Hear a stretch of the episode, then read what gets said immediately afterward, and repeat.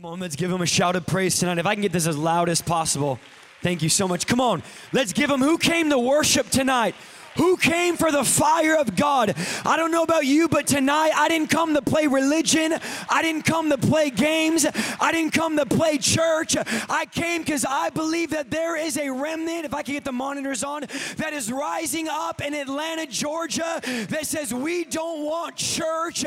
We don't want business as usual. See, there is something that happens during our worship, there is something that happens during our praise, there is something that happens during our shout shout. Some of you are all shouting and dancing for the last hour, and now you're sitting back going, I'm tired. If I could get these monitors on, I'm tired, Mr. Preacher. But, friend, you have to understand that God is not on the same schedule and on the same agenda as us because some of you, the way that you were at the club, help me out on these monitors, please.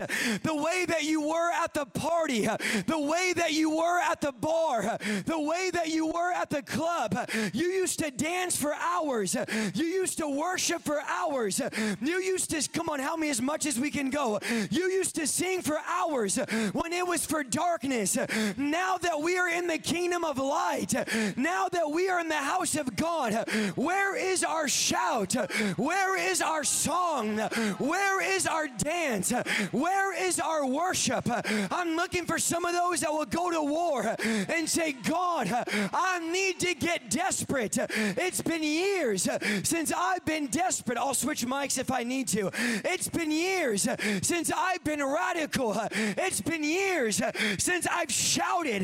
It's been years since I praise. It's been years since there's been something radical.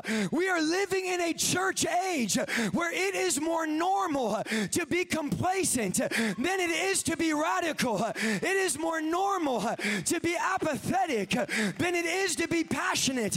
See, but the fire of God, it raises up a passion in you, it raises up a hunger in you, it raises up a desperation. Come on, help me tonight on this mic. It raises up a desperation in you where you say, I'm not leaving this place the same.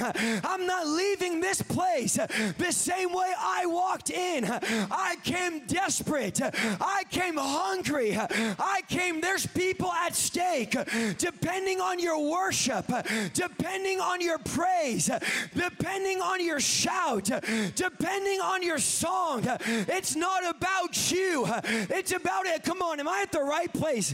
Y'all got tired during that worship. Come on. Am I at the right place? There's somebody depending on me getting off my lazy tail and saying, God, I want to be a part of the remnant. I want to be a part of those that would worship and spirit and in truth that would worship like I've lost my mind. Some of you came in too cute for breakthrough. Some of you grown men came in here shouting at the football game. And then you come to the house of God and you're praising like you're afraid to break your nail. Some of you grown men are, pra- you're afraid. I don't know what's going to happen. I don't know what will happen if I lift my hands. I'm afraid to see what will happen if I shout. I'm afraid to see what will happen if I dance. You know what might happen? You might allow the presence of God to begin to work in your life. You might just see miracles. When are you going to get tired? I'm not taking long tonight. When are you going to get tired of not seeing miracles? When are you going to get tired of not seeing deliverances? When are you going to get tired of living your life in the status quo of the watered down Baskin Robbins, McDonald's, Tickle Me Elmo, Hometown Buffet, Burger King Church that serves it up your way? I don't want it my way. I want it Yahweh. I I want the presence and the anointing and the fire. And I'm going to shout tonight and I'm going to praise tonight like I've lost my mind. I'm bored of religion. I'm bored of status quo. I'm bored of normal. I know what it is. You forgot where you came from. You forgot it was like to be drug addicted. And you're going up there, oh, Eddie James, it's so cute. Look at all your young people worshiping. Do you know what the Bible says? It says, those that have been forgiven of much love much. And your the size of your worship uh, and the size of your praise uh, and the size of your passion uh, and your commitment for God, all it's doing is indicating that you have not been forgiven and that you are not desperate. See, I could remember a couple years ago, I was an atheist. I wanted nothing to do with God. God. I remember, I'm going to preach over here. Y'all need to help me in the Eddie James team. I remember being depressed. I remember having anxiety. I remember waking up in my vomit. I remember not wanting to live. And if it had not been for the mercy of God, if it had not been for the grace of God, somebody ought to shout like it was grace that saved their life. Somebody ought to praise like it was mercy mercy that deliver them. Don't get all religious tonight. Save that for another session. Tonight, get desperate. It's the desperation that moves the heart of God. It's desperation that causes God to say, I'm going to respond with power. I'm going to respond with a fresh anointing. I'm going to respond with a touch. See, our apathy doesn't move him. We can get these on, that'd be awesome. You go to church, Where's the presence of God? Where's the fire of God? Why is God not moving? Why is there not healing? The mass majority of our churches in America, we are living in an epidemic. Do you know what it's called? It's called God has left the American church and we are still acting like He's here. We are still worshiping like He's here. We are still praising like He's here Check, check, check. Come on, let's praise him. Check, there we go. We're still pray- we're still shouting like he's here. We're still dancing like he's here. We're still pretending. And so we need and listen, I love the lights, I love the smoke, I love all the dancing, I love all the shouting, but the fog machine will never substitute for the Shekinah glory of God. Our nice buildings will never be a substitute for the presence of God. We need the presence of God back in the American church. We need the fire of God. See, it's when the pro, oh, I wish someone would help me. It's His presence that opens up the blind eyes.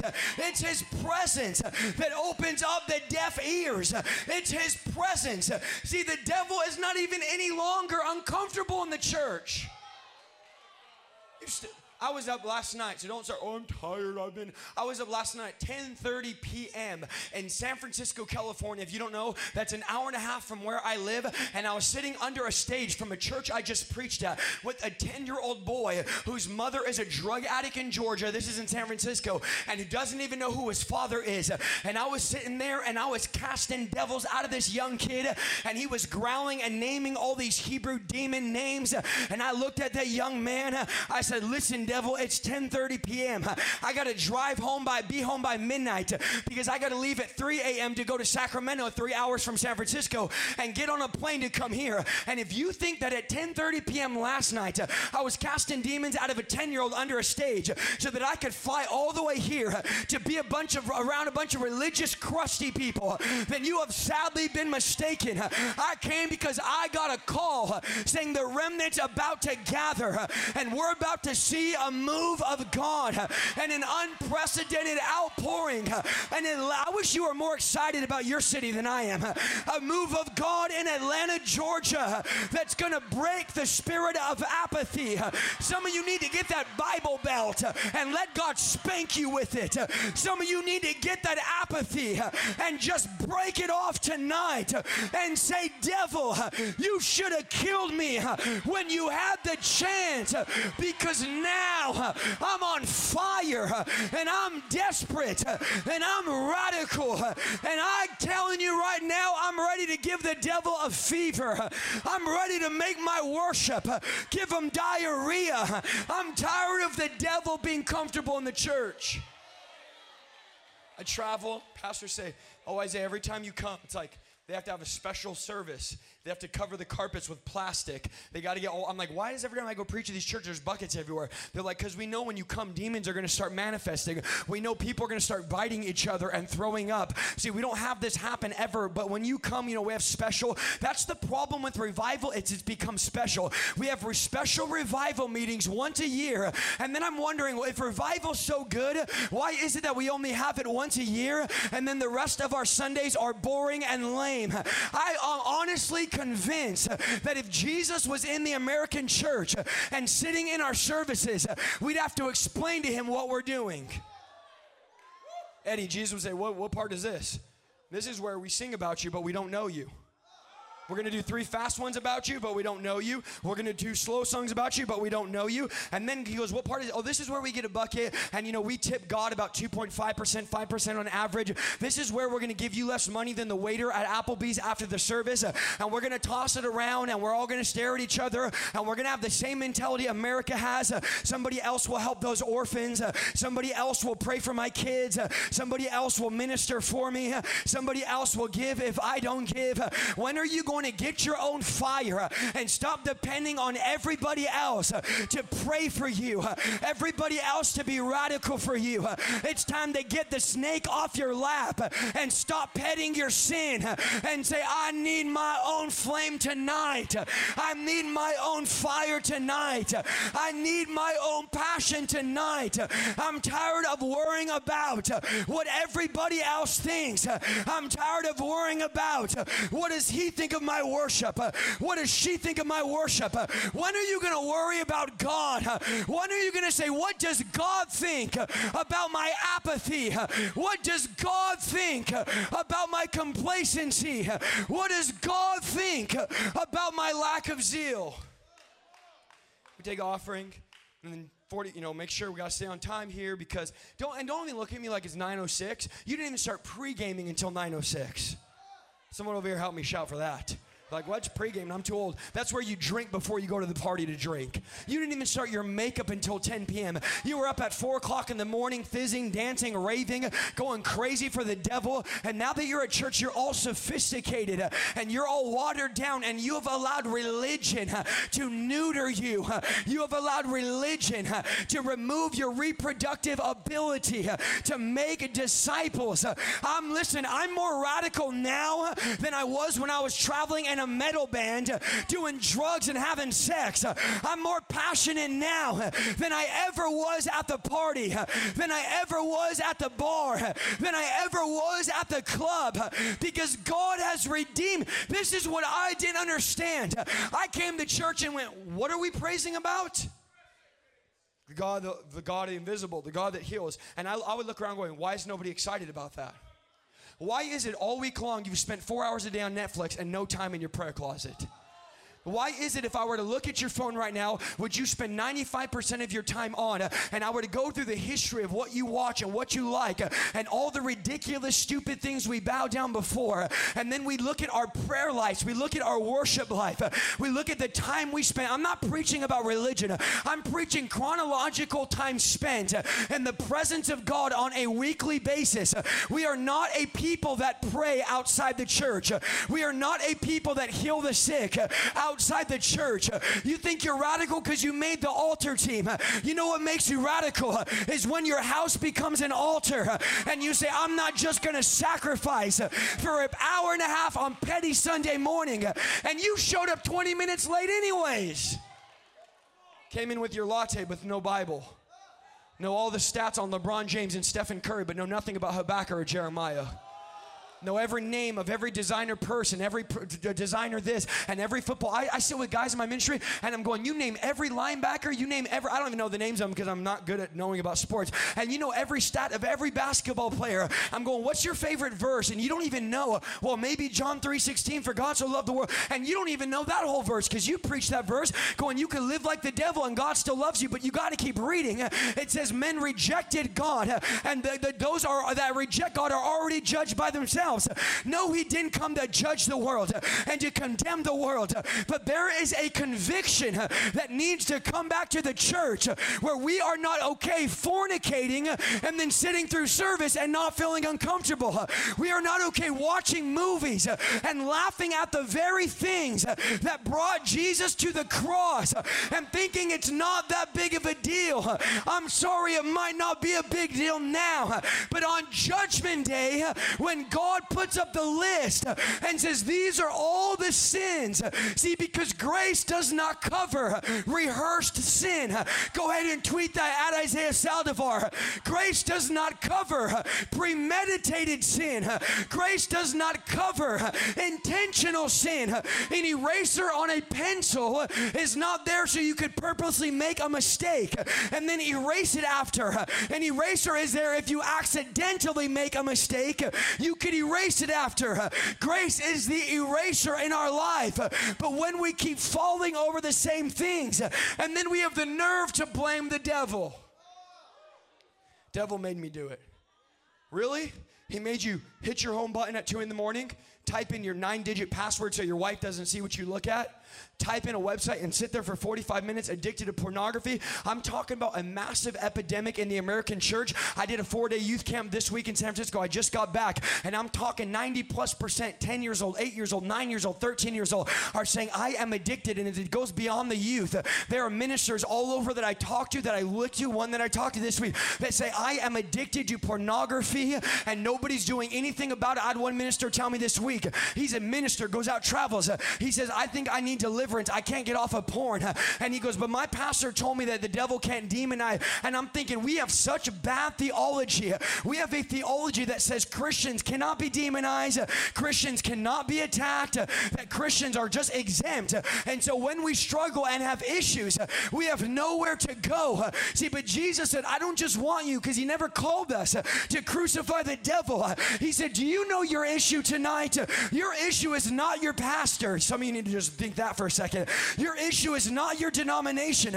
Your issue is not, oh, if I just go to Isaiah Saldivar's church, I'll be on fire. Your issue is the man in the mirror. Jesus said, You are the problem. Your flesh doesn't want to stand, it doesn't want to shout, it doesn't want to sing. And some of you need to stop telling God to shut up and start telling your flesh to shut up and say, Wait a minute, flesh, you can't stop my worship. You can't stop my song. You can't can't stop my dance. You can't stop my praise. See, because when I worship, I start getting delivered from me. Or you could just live the rest of your life blaming everybody else the fact that you don't pray, the fact that you don't read your Bible. Jesus says, What are we doing next? Oh, next we're going to preach a message. And you know what? We're not going to talk about hell. We're not going to talk about repentance. We're not going to talk about marriage. We're not going to talk about the narrow road. We're not going to talk about the fact that when Jesus came to the church, he said, You've turned my house into a den of thieves. Remember, the thief was representative of a demon or the devil. In other words, he said, You've allowed demons into my temple. And the temple was not just the church, the temple was a believer. He said, You have opened access and opened doors through your compromise, through your Netflix, through your Hulu, through your YouTube, through your Instagram and your Facebook and every other social network that we spend our lives bowing down before. He said, And you have given the devil access into my house. Uh, friend, it is time for us to make a whip uh, and to eradicate and to cast out uh, every demonic power that we have allowed to seep into the church, every demonic mindset that we have allowed to seep in the church. After we preach our 20 minute messages, we're going to give a five minute altar call. Uh, you invited me to come preach, so don't look at me like I'm offending you. Here's what's amazing to me, Bishop. We get offended in the house of God when the truth is preached, yet you go to the movies, watch rated R movies, sit next to your 13 year old watch, and you watch people make out on the screen and fornicate, and you're not one bit offended by darkness. Yet you come to the house of God, hear the word of the Lord, and you've gone so long without having ears to hear and opening up your eyes and ears to hear what the Spirit, not what a famous preacher is saying.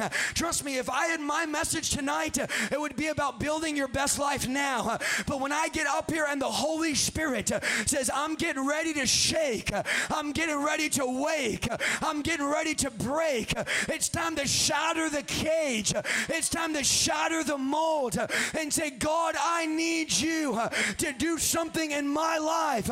I recognize I've gone years without your presence, I've gone years without your anointing. You paid $14 to watch that movie. What'd you give tonight? What'd you give?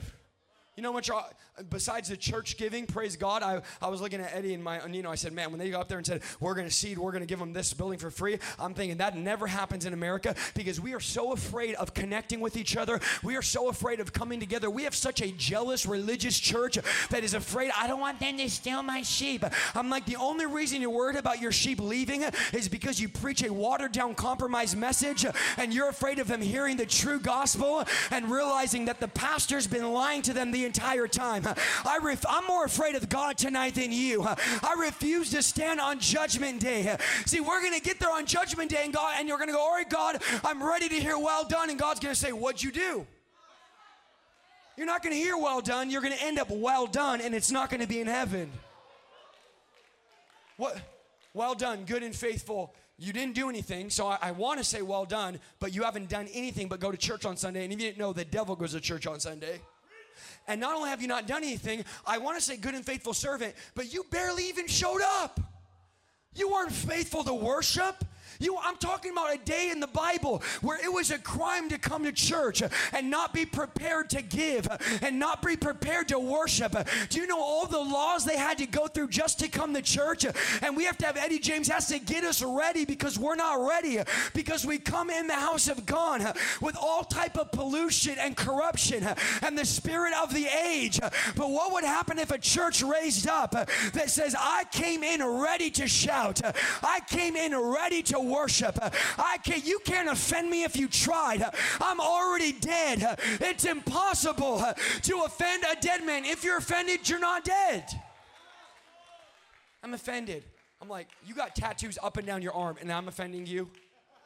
I was at a service one time, Eddie, and a guy came up to me, and I know this guy from the past. Tattoos up and down, and oh, I like your preaching. I'm thinking, why do you have a girl voice now? You had a man's voice when you weren't saved. Now you're all girly. He's like, I just loved your preaching, but you know, I was just a little bit offended. I'm thinking, you had bar stools thrown over your head. You were getting in fights at the club, fights at the bar, fights at the rock concert. You were never offended by death, and now you're going to come to the. Is this church? Have we really got to a place where the word of God offends us so much to the point where we don't even respond to conviction? Do you know the scariest place you could be tonight in this room is to be in a place where you're not even convicted uh, when you hear the uncompromised word of God, uh, that you're not even moved by the gospel. Uh, some of you have gotten so casual and you have gotten so numb to the conviction. That's what they do at the dentist or the doctor. They give you some Novocaine and they give you some numbing medication. Here's why so that when they cut in, you won't feel the cut. And what religion has done is it has numbed the body of Christ so that when the preacher who's supposed to be not the entertainer, but the surgeon of the Holy Ghost, when the preacher gets there to do surgery on you, you're so numb you don't even feel the cutting. I pray you feel the cutting. I pray you feel the conviction. I pray that you actually believe that Jesus is not okay with the state of the church.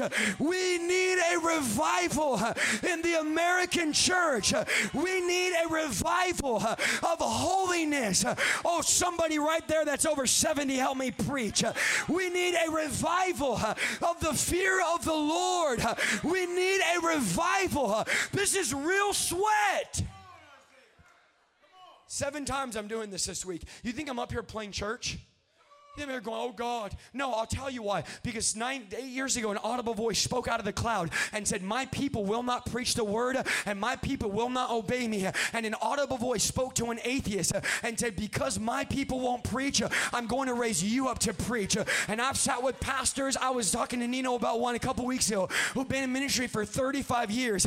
I had one pastor at the gas station crying, tears in his eyes, said, For 35 years, I've prayed to be able to do what you're doing.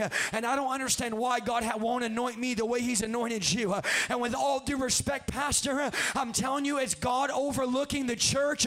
He's going to the drug addict, He's going to the atheist, He's going to the gangbanger. We are in the hour where He's going to take the foolish things. I don't want recycled sheep, I want the wild ones, I want the radical ones, I want the passionate ones. You know why, Bishop? Here's why. When you get them, you don't have to try to de- you don't have to try to unbrainwash them.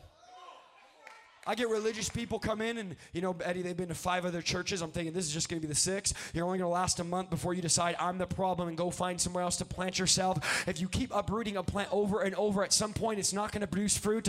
Yet some of you think you could go from church to church to church uh, and revival and revival and not plant yourself somewhere. And they're sitting, they go from place to place to place. Uh, and I'm going, I bet you the church is not the issue. Uh, I bet that you are the issue. I bet you're the reason why you haven't been able to stay in a church for more than six months. What would you happen if you said, you know what, tonight, I know some of you don't like the shouting and the screaming and the talking loud, but it is not about our preference. It is about restoring the presence of God back in the American church. See, we, we the Bible says there's a day where Jesus is going to be outside the church knocking. And we're watered down American preachers that are lazy, don't want to pray, don't want to read, don't want to get a fresh word. I'm a pastor, so I could say all these things, okay? It's like when you're Hispanic, you can make Hispanic jokes. I'm Hispanic and I'm a pastor, so if I make those jokes, don't get all mad. We're sitting there, and we're telling people, well, all you got to do, brother, 20 minute message, come to the altar, pray a prayer. And then here's the verse we use unbiblical, demonic. I'm not, and if you use this, I apologize. Go read your Bible, get better theology. We go out and we say, well, Jesus is knocking outside the door of your heart. Friend, go read that verse. It was seven churches, six of them were backslidden. Only one of them, God actually had anything nice and positive fully to say. And off the seventh one, he goes, let me just stop talking and rebuking these churches and let me just give you a picture of an hour that we're going to live in. He goes, behold, I stand outside the door and knock. It has nothing to do with your heart. It has nothing to do with Jesus building a three story Guatemalan treehouse in your heart. He goes, I'm outside the door of the American church, and you guys are too occupied with your sermons. You're too occupied with your cappuccino churches. You're too occupied with your air condition over your prayer condition. You're too worried about making people comfortable and not making me too comfortable. You're too worried about offending people. Well, what if they don't come back? What if they don't come back? What if people got so mad in our services. They actually went home and seeked God and said, God, have I been living a lie? Is what this preacher saying is true? He said, but here's the turn. Here's the hope for America. If any man would hear my voice and open up the door, then I would come in and dwell with him and dine with him because I'm coming back for a bride, not brides. You think Jesus is a polygamist and is coming back to marry a bunch of brides? He never once condoned polygamy. What makes us think we could break off and have all these different denominations, all these churches, and we think Jesus is going to float down, sit in our church, and be like, well, I'm proud of you that you give an hour out of 168. You give me one hour out of 168. And you're going to convince yourself tonight you're a believer. If we don't raise your hand on this, but if we were to ask ourselves tonight, and this is biblical because Paul said to test yourself uh, to see if Christ is really among you. Uh, here's the definition according to Webster of a test uh, it's asking yourself a series of of questions to see whether you truly know the subject matter. Paul said, I want you to ask yourself if you were to ask yourself in the last seven months, and I'm being very nice because Jesus was not as nice as I'm being tonight. Have I prayed for any sick people outside the church? Have I drove out? I'm not talking about driving in demons. I'm talking about have I drove out one demon out of anyone outside the church? Have I made one disciple this year? Have I preached to anyone outside the church? Have I water baptized anyone outside the church? Have I discipled anyone outside? And the answer would be to so many of these questions would be no, no, no, no, no. And God goes, and why do you think on that great judgment seat that I'm going to say, welcome in if you never fulfilled any of the things that I had for your life? I'm not here to smash you over the head with a Bible. I'm here to challenge you to go to the next level. I'm here to say that we need a revival in Atlanta, and it's not going to be another conference, it's going to be an outpouring, a book of Acts catastrophic outpouring of holiness and an outpouring of repentance. People call me Nino. I want your nephew to come preach. He goes, okay. Um, go watch him on YouTube and call us back. Oh no, we don't need to watch him. We want him to come in. I'm thinking, go watch a YouTube video, and you probably won't call me back after you watch the video because you don't, you don't really want we don't really want revival. We want we want the idea of what revival we've read about, and you know William Seymour and Jonathan Edwards uh, and all these people and Evan Roberts, right, Eddie, and they all come in uh, and everybody gets saved. But see, we don't see the part uh, of all the people that got offended, all the people that had conviction, uh, all the people, the hours that were spent in worship, uh, the hours Jonathan Edwards, Evan Roberts spent in prayer. Uh, they weren't preaching a little Americanized invite Jesus uh, to come be a part of all your other idols gospel. Uh, they were preaching a gospel of separation uh, that to be crucified to Christ uh, is to be crucified from the world, uh, that to be connected to God, it means to be disconnected to every other lover. I'm talking about a full surrender, saying, God, I want to abandon everything I know and to answer the call. So they call say, we want revival, but but is there any way you could, you know, we watch your YouTube videos and you know you seem like a, sometimes you're a little bit mean and you're a little bit hard. Can you come because we want we want demons cast out. We want our people to wake up, but we want you to do it nicely. And I'm going. I looked through all my alarms on my iPhone, and there was no one titled nice. Because the only purpose for an alarm is to be repetitive, loud, and annoying. Why? Because it's only it doesn't alarm isn't trying to be your friend. An alarm isn't trying to get invites into your phone. An alarm isn't trying to be on stage and to perform. And you don't go in your car, plug in your phone, and say, "What do I want? What song do I want to listen to? Let me just listen to my alarm on my way to work." It does not entertain the ears. Here's what it does: it wakes people up, and that is its only purpose. That is its only. And I believe in this ministry over here that there's some alarm clocks that God is raising up that are going to blow the trumpet in this generation and say, "We refuse to bow down. And I don't know about you, but I don't want to miss the revival. I don't want to miss the move of God because here's the scary reality if you get anything tonight God can and will replace you. Why'd you call me, God? Because I called 10 other Isaiahs and they didn't respond. Because they were too busy with Bible college and cemetery, I mean seminary, and too busy with all the religiosity and complacency. I couldn't even use them if I wanted to. You give me your schedule on Sunday morning and you say, I want to move. We go to church, they go, I want to move of God. I'm going, okay, I flew across country. I want one too, or else I would have never flown over here. I definitely didn't do it for the paycheck. And they're going, okay, well, we have a two and a half minute uh, offering, and then a two and a half point four minute um, thing, and then we have a one minute performance, and then we have three fast songs, two slow songs, uh, and then we cut it off right here, and then, you know, you have 21.3 minutes to preach, uh, and then we're going to give you a lofty six and a half minutes to do the altar call, and then we got to make sure, you know, every, well, you know, our church is very fickle. We got to make sure we're out by noon. I'm thinking you want to be out by noon and you're starting service at 11:30. We have made a church that goes, how quick can we get them in and how quick can we get them out? Uh, and then we wonder why nobody's making disciples. Uh, we wonder why nobody is being radical. I have an idea. Maybe because God is not even in our services, is not even in His church, and He's out inviting those that were never supposed to be invited. I was never supposed to get invited uh, to the wedding banquet, uh, but God said those that I got invited, uh, they didn't accept the invite, and I'll send the invite to somebody else.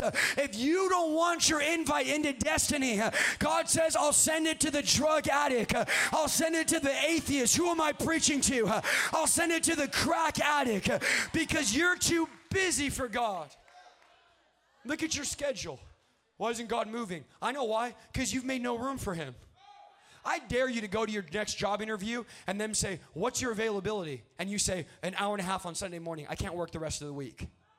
Let me ask you if any boss in the country would hire you. No. You know what they say? That what kind of stupid, ridiculous availability is that? Yeah, that's what you give to God asking Him to employ you. God, I want you to use me. Okay, what's your availability look like? Well, you know, Sunday at 11, you got till about 11 to 12. And over radical will stay till 12, 15. So you got about an hour and 15, and you could use me there where every God's going, how could I use you in a church where everybody else is already believers? See, this is not the harvest. This is not the battlefield. This is where we train up laborers to send them out in the harvest. This is where we equip the laborers. And we are living in an hour because there's no fresh revelation. We are serving recycled manna. See, God told Moses, when the manna comes, don't try to save it for the next week or next day because it will get stale. And they were feeding stale manna to the people. And do you know what the Bible says? It says, and the people begin to get sick because they were eating bread with worms in it. We got a bunch of preachers preaching messages that have worms in them that are whole, not part of the whole truth, but are holy in the sense that they are missing certain areas. And there's bugs and demons and witchcraft that is coming out of the pulpit of America. And I'm crying out to God up all night saying, Where are the Jeremiahs of our generation? Where are the Elijahs of our generation? Where are the Elishas that say it might not be popular, but it's biblical? It might not be popular, but it's necessary for revival. I had a big name guy write me about a year ago. And I, I, I listen to, I'm not going to say his name because you're not supposed to do that when you're preaching, but I listen to his music and I watch. If I name him, you'd all know. Big name, big name, big name, big name. Preaches in stadiums. You know, he had the nerve. I didn't think he would ever know me. I thought, how would this guy ever know me? How would this guy ever see me? I'm just little Isaiah. I don't have this huge, massive ministry like a lot of these guys. I mean, I'm blessed. I thank God for the influence, but compared to some of these, and all of a sudden he writes me one day. He goes, You know, I've been watching your preaching. I'm thinking, Oh my gosh, this guy watches my preaching. I'm excited. I think he's going to compliment me. He goes, I like it. I love your passion. I love your anointing. He goes, But you know, you could get invited to the events we're doing, and you could get invited to these big arenas and these big stages and this American church circle. He goes, All you got to do is just change the way you talk about hell, change the way you talk about sin. Don't talk so much about the narrow road. Don't tell people they have to lay down everything. Oh, yeah. And that whole demon thing you're always talking about on Facebook Live, and you're always teaching about demonic and deliverance and casting out demons and generational curses. And so, yeah, we don't do all that. So let's make sure all you're telling me is that you're hanging out with a bunch of jab preachers. That is what we have in our generation. A bunch of preachers that only throw jabs and never throw any knockout blows. They preach a gospel and they preach around the truth. And they preach this little watered down, tell you a couple jokes. I don't want to hear a couple jokes. I want to know where is my soul going? What does judgment day look like for a lukewarm believer? We are telling lukewarm people that they're going to heaven if they join a church. Jesus said, I don't want you to join a church. I want you to be the church. I want to raise up an army that fights a battle. When's the last time I fought anyone besides my pastor? Haven't fought a demon, haven't made spiritual warfare, haven't went in prayer, haven't fasted, haven't read the Bible, haven't done anything spiritual. And I think because I come or because of an event, and Jesus sits outside going, I'm longing to find anyone tonight that would be have ears to hear and would allow me to speak through them. And Nino and me didn't even talk, he didn't even know that I was going to talk about Eli, a generation that had gotten numb to the voice of God. God looked down in 1 Samuel 3 and saw the state of his church, and he opens up by saying, This was in an hour where there was no revelation, there was no visions or dreams, that the word of the Lord was rare in those days. Friend, we are living in the hour of Samuel and Eli, where the word of the Lord is rare, where the temple has become a place of religious sacraments, but you have not read your New Testament, where the veil has been torn, that tonight we have access into heavenly places, that you are seated with Christ, that you are born again. Here's the issue we're not born again. That's, that's the issue. People say spiritual life. That's awesome. Praise God. What does that mean? We don't know because no one's been born again. And Jesus came to Nicodemus and said, You don't understand. I could invite you. You could come in my heart and I could come in your heart. And we could do all these religious things that were invented 100 years ago. We don't know that because we don't know church history. He goes, But Nicodemus, I got to explain that I brought something with me. And Nick goes, Where? By the way, if you didn't know Nick at Nite, they got that from this story. That's how they named the network Nick at Nite. Jesus says, I brought something. He goes, Where is it? He goes, You can't see it. It's all around you. And Nick goes, What do you mean? He goes, Nick, here's the problem. You haven't been born again. I'm a teacher of religious law. I was raised in this church. My name is on the foundation and the cement. I trim the bushes every other other Sunday. I know about God. He goes, No, Nick, you know everything about God. You know all the laws, all the religion. You know when to lift your hands, when to dance, when to shout. I'm talking to some of you over here. You know how to do all of that stuff, and you know how to do all the motions. He goes, But Nick, you don't even see the angels all around us. You don't even see the demons all around us. Nick, you don't even see in the spirit realm. He said, The only way to have eyes in the spirit uh, is you must be born again. Uh, here's the question Where are we being born into? See, we preach you're born again. Thank you. That you're born again back into the natural realm. Uh, and then you just go to church on Sunday. He goes, No, when you're born again, you don't come back out of your mother because you're trying to understand it tonight intellectually. And I'm trying to give it to you spiritually. He goes, When you're born again, you are born in the spirit dimension. I sat down with Nino. I didn't sleep for three days after I got saved. Oh God, do we need radical conversions again? I'm praying for conversions tonight where three days go by where you haven't slept and you get lost in the spirit, where you're seeing in the spirit. And I sat down with Nino eight hours. I was talking. She can tell you after, go to the table. True story. Eight hours. He's like, Are you okay? Uh, and after eight hours, I started bawling. I was getting hired as a police officer. I was dating a girl for four years. I was about to marry. I graduated high school at 16. I graduated college at 19. I didn't need God. I wasn't planning on God. I walked in that building, and if I could tell you the truth, and if you're religious, this would be a great place to close your ears and close your family's ears. Because when I came to that altar, I said, God, I don't effing believe in you. But let me tell you something that God is not afraid of our sin, He's not afraid of our compromise. That the voice of God said, You might not believe believe in me, but I still believe in you. And I don't want 99.9%. I didn't sleep for three full days. I sat with Nino for eight hours crying, saying, What happened to me? He goes, What do you mean? I said, I was driving to college.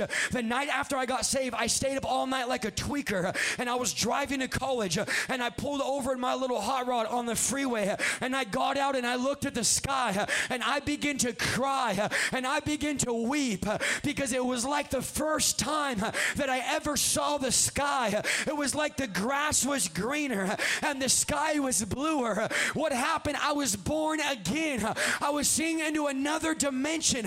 And then I went to school. I was seeing demons over people. I was seeing angels fighting demons on my college campus. I literally got into my classroom, ran out of my class, and drove home because my eyes were open in the spirit. Asked Nino, they couldn't take me out in public because I was prophesying. I was telling them this can happen in five minutes and it would happen. It was a spiritual dimension. See, when you're not born again, you're not able to see in the spirit. And this was the place that Israel was at. They were under a leadership that had begun to lose their vision. The Bible says this about Eli that he was losing his vision in the temple while the torch was still blazing. See, we think because we're in the light that we're not falling asleep, but there are a lot of us tonight that are sleeping in the light, that are sound asleep, going from service to service. And God came to Samuel, this young prophet that God was raising up, and began to wake up Samuel. And Samuel wakes up out of his bed, runs to Eli. He says, Eli, did you call me? And Eli says, No, go back to sleep. How often? I know it's often because I've seen it. I really believe this. You're not a true revivalist till you get fired from your church for being on fire. Thank you, Leonard Ravenhill, for that one. That's offensive. Oh, Leonard Ravenhill said it's fine. He's not here anymore. So, you know, we could just say that type of stuff now. Fired. Because you know what? They're afraid of what you have. You know what we're afraid of? That you might shake up our program. That your passion might mess up what we're trying to do in our religious churches. And God forbid you scare away the biggest givers. I was preaching at, I'll just say, a rich church. I preached there once a month for a year. And the pastor came up to me one day. He said, I want to meet with you. I want to talk to you. I said, Yeah. He said, You know, Isaiah, ever since you've come, we've had revival. I said, Praise God. He said, We've had a move of the Spirit. Praise God. He said, We've seen demons cast out. We never saw that at our church. We've seen miracles happen. We never saw that at our church. We're seeing people now come to the altar and worship. They never did that. We're seeing people get radical. They've never done that. I said, Praise God, Pastor. I don't know what we're here talking about then. Praise God. He said, Yeah, but not only is that, it's costing me $150,000 a month.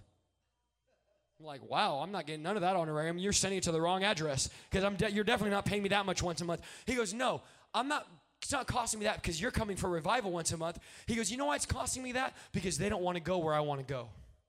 And he said, and I have families in my church on a daily basis meeting with me saying, if you're gonna let that lady worship at the altar, if you're gonna let that young man pray on the mic, if you're gonna let that old lady up there worship, if you're gonna let people raise their hand like that, if you're gonna let people get on their knees, if you're gonna have altar calls more than 10 minutes, we're gonna go find another church and we're taking our tithe. He said, Isaiah, in the last month, I've lost $150,000 because one old lady that I'm allowing now to worship God like she was made to worship God. And I said, Pastor, you gotta make a decision right now. Would you rather have the move of the Spirit or would you rather have the money? I hear the Samuels rising up that say, We hear the voice of God and we want the move of the Spirit over religion.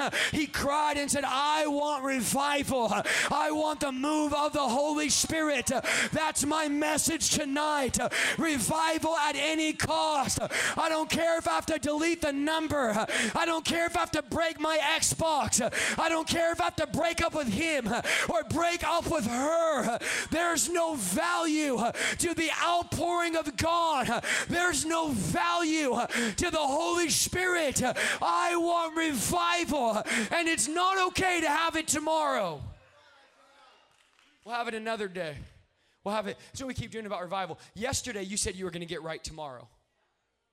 You'll do that math on the way home. And you're sitting here tonight going, I don't understand. Here's my word for you listen to God and stop going back to sleep when God wakes you up because every couple we get radical in that and then we go right back to sleep, back in the same movies, back in the same music, back in the same culture. It took three times of the voice of God waking up Samuel before Eli realized it was God's voice. We are so out of tune with the voice of God that it takes time and time again Him speaking to us for us to even realize He's speaking speaking. I don't want to be an Eli in this hour. I want to be a Samuel that says, I'm waking up and I'm going to respond to the word of the Lord. Here's what I love about Eli's response He says, Next time he wakes you up, say, Here I am, I'm listening. And here's what Eli says the next morning because God is going to visit Samuel and he's not going to visit Samuel and say, I'm proud of you. I love how the Church of America is going. I love that you guys don't pray. I love that you guys don't read. I love that you guys don't fast. I love that you allow ungodly movies to be played in the house of God. I love that we play Beyonce before service to make people comfortable. I love that we've allowed the spirit of the devil to preach a do- demonic doctrine of false hyper grace. I love what's being preached. I love the fact that now the greatest ministers, and Eddie knows this as well as I do, of our generation are out getting hammered after revival, getting drunk at the bar. The five biggest preachers of our generation think it's okay to take shots after service. It's okay to get hammered. And we think God's message to the church is this God loves you. Keep living like the devil. Everything's fine. He goes, But Samuel, that's not the message. He goes, Here's my message to the church. My message is that I'm going to begin to carry out all the threats that I've been making. I've been making threats saying, If you don't get your act together, I'm not going to pour out my spirit. If you don't get your act together, I'm done with America. He goes, I'm getting ready to make good on my threat. See, right now we are living in the hour where all God has done is threatened us. And I believe that the future of America is in the hands of the intercessors that say, God, don't judge America, send revival. It's the prophetic voice that prepares the move of the Spirit. It's the prophetic voice that wakes up the church church. God wants to turn your lips into a trumpet. I'm almost done. Give me two Pentecostal minutes. I'm done. I know 942. I see, I see, I see. Watch this. He says, Samuel, I'm going to carry out the threats. I'm done. Oh, I feel the Holy Ghost tonight. I'm done playing games with your compromise. I've allowed you, even Jezebel had a window to repent. Do you know the scary thing about the grace of God? It will let you live in sin and still bless you. It will let you sleep around and you'll still pray for the sick and they'll get healed. And you'll end up like Samson saying, Well, I did it last time and the presence didn't leave me. Maybe I could do it again. Last time I watched it, the presence of God didn't leave me, so maybe I could watch it again. Here's the scary thing about grace you never know when it's going to run out. And you might be one sin away from losing the grace of God tonight. You might be one sin away from your last sin. What about Ananias and Sapphira? Where was the grace of God then? Where was the mercy of God then? God said, I'm not going to allow compromise in this move of the Holy Spirit. And if I have to kill whatever is causing the compromise, then I'm willing to kill what I have to kill. I'm talking about a day where God begins to strike dead preachers that are preaching a false gospel and sending them. Y'all didn't hear that. I said, when God strikes them dead and they begin to have heart attacks behind the pulpit because they're not preaching the truth. God says, I'm going to carry out my threats. Games are over. And the next morning, here's what happens Eli wakes up and says, What did the Lord tell you? What is he looking for? An encouraging message saying, It's okay that your kids, Hophni and Phineas, it's okay they're compromising in the temple. It's okay they're idol worshiping in the temple. It's okay that, pastors, when are you going to look at your spiritual sons and begin to actually hold them accountable? I'm not talking about this accountability where you do whatever you want and then once a year you call your spiritual father to check in. I'm saying, when are we going to get so accountable that we say, My kids are acting wrong in the house of God and I'm done allowing worship leaders on stage that have their hands on the keyboard and then have their hands where they shouldn't be? I'm I'm done letting people at the altar lay hands on the sick, then lay hands on their girlfriend after service. We need a revival of holiness. We need a revival of the fear of the Lord. Watch what happens if I can get the worship team up. I'm about to close. Part two, Saturday. Praise God. Watch this. He says, This is what Eli says. Here's my close. He says, Samuel, tell me what the Lord said. Oh, I wish we had preachers and pastors that would respond like this. And don't hold anything back. He goes, Samuel, I'm tired of getting half truths from all these lying prophets. Do you know the Bible says that God filled the mouth and let the prophets lie because the people were so backslidden and they got up and they preached the Bible. Watch this. They preached the wrong, right thing at the wrong time. They were preaching peace at a time of war. And the true sign of a false prophet is not someone preaching anti scripture, it's someone preaching scripture in the wrong hour. This is not the hour where you need a tickle me Elmo, Jesus loves you, Daisy Rainbow Banner Christianity. This is the hour we declare war on the forces of darkness. And we say there's coming a day where the kingdoms of this world are going to become the kingdoms of our God. I'm done with the compromise. Don't hold anything back. I want to hear the Samuels prophesy. I want to hear the Samuels preach the word. I'm tired of holding back. Tired of preachers holding back, telling me. Because here's the bottom line reality you will stand on that day of judgment. And if God says this on judgment day, what was your name again? Imagine that. You're at the judgment seat of Christ. I'm Isaiah Saldivar. And God goes, okay. First of all, he doesn't even know me. How does he not know my name? And he's looking, going, I don't see. I don't see an Isaiah anywhere in here. And I'm thinking, I prophesied 100,000 Facebook live views every time I got on and traveled with Eddie James and travel Bishop. And I was with Billy Humphrey. I was all these pastors. I was with all these preachers with Reinhard Bonnke. I wasn't even saved a year. I was preaching with Reinhard Bonnke. I don't understand, God. How can you not know me? And God says, Yes, you prophesied. You did miracles. You did signs and wonders, yet I didn't have a relationship with you. I tried waking you up, but you decided to keep going back to sleep. It was easier to be sound asleep in the greatest hour of human history than to wake up and and say, wait a minute, my window of grace might be running out. My window of opportunity might be shutting.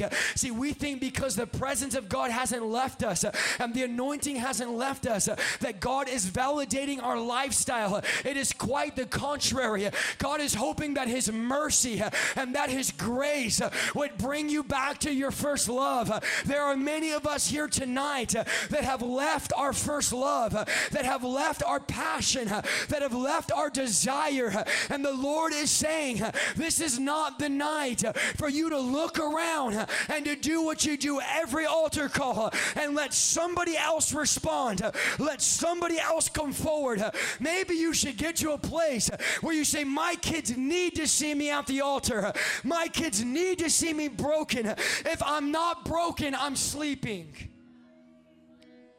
I was at an altar call last night at 10 p.m., my own altar call. I was on my face, crying, saying, God, I'm getting casual. I'm getting comfortable. Not in your sense. I'm praying, I'm reading, I'm living holy, I'm not contentional, no sin in my life, but I'm starting just to get used to miracles. Seeing people come in and used to casting out demons, and I'm not treating your presence the way I used to treat it. I'm getting to a place where I'm losing that first love fire. And I was on my face saying, God, I'm not going another 10 seconds without a touch from your fire. I don't care if I have to miss my flight to Georgia. I love Bishop Collier, but he could preach the house down just as good as me. They'll be fine without me. And I was at the altar crying, crying. And you know what I got? I got a fresh touch from God. You want to know why? Because I didn't come up empty handed, I came with a sacrifice. If you're going to sit back and give God a leftover altar, a leftover worship, a leftover response, if you're going to come to the altar like this, Praise you, God. All right, are you done yet, God? All right, you got five minutes. How is it you give the drive through of your favorite fast food longer than the altar? You'll wait 30 minutes in line to get your favorite burger, and after 10 minutes of the altar, you get up and you got to go home. Friend, what is more important tonight than being at this altar saying, God, I need you to wake me up because we are losing? If you didn't know, I'll give you the spoiler. Israel would go on two chapters later to lose the ark of God. We are in an hour, we are losing the presence of God, we are losing the ark of God, and tonight the Lord is saying, It's time to come to the altar and to get back his presence. It's time to come to the altar and to get back the ark. If you're in your chair and you say, God, I need you like never before, I need the ark back in my life, I need the presence back in my life, I need awakening. Come out of your chair right now. Don't do it casually, don't do it half heartedly, don't wait for your cousin, your Aunt Terry, your Uncle Sam. Get out of your chair, get off of your tail, and come to this altar and say, God, we need a touch tonight. We need your fire tonight. We need your anointing tonight. We need your Holy Spirit tonight. We need a fresh conviction. We need a fresh manifest presence. God, awaken us to holiness. Awaken us to prayer. Awaken us to fasting. Awaken us to desperation. Awaken us to desire. Some of the altar team and pastors are going to help me, but we're just going to lay hands and we're going to pray for a move of the Spirit. We're going to pray that God would visit His people tonight, that you would not leave this place with the same apathy. You wouldn't leave this place with the same complacency. You wouldn't leave this place with the same compromise. God, make us feel bad about our sin tonight. Come on, let's cry out tonight. God, make us a house of prayer. Make me a house of prayer. Get these devils out of my life. I'm tired of being a den of thieves. I'm tired of being a cappuccino church. I need you to manifest tonight and to break off my addictions. Netflix, Hulu, Instagram, Facebook. What is it that's stealing your affection, attention, and desperation? God, whatever it is, search us. We need a revival in the Bible Belt. Churches on every corner, yet brokenness, depression, anxiety, divorce, drug addiction, God. God, make us a place where your presence and your anointing can dwell, God. Make us that house of prayer. You're coming back for one bride without spot, blemish, or wrinkle. And God, you're jealous. You said in John 17, I wanted people that are one, God. Let this be your prayer tonight.